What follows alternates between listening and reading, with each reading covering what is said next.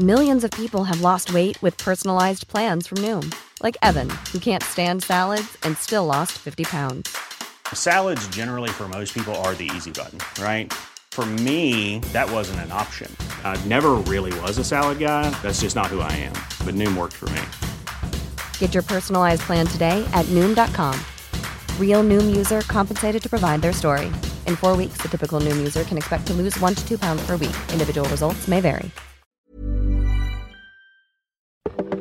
Welcome to this date in weather history for Saturday, February 8th. I'm AccuWeather.com's Evan Myers. Citrus, namely oranges, have been farmed commercially in Florida groves since the early 1800s. The first citrus was brought to the Western Hemisphere in 1493 by Christopher Columbus. In the mid 1500s, one of the early Spanish explorers, most likely Ponce de Leon, planted the first orange trees around the current location of St. Augustine, Florida. Florida's unique sandy soil and subtropical climate provided to be ideal for growing the seeds that the early settlers planted and have flourished ever since.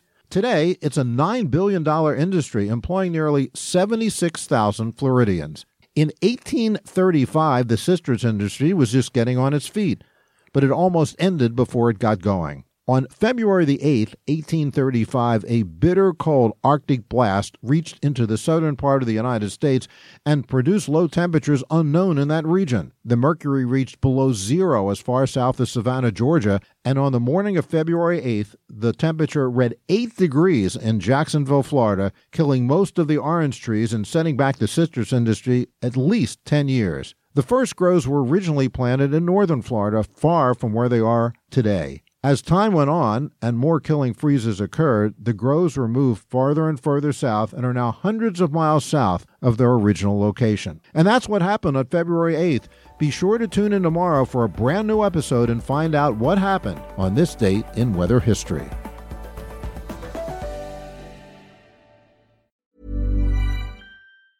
Hey, it's Danny Pellegrino from Everything Iconic.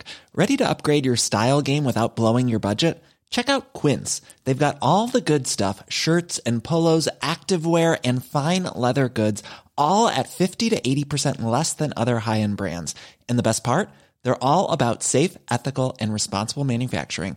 Get that luxury vibe without the luxury price tag. Hit up quince.com slash upgrade for free shipping and 365 day returns on your next order. That's quince.com slash upgrade.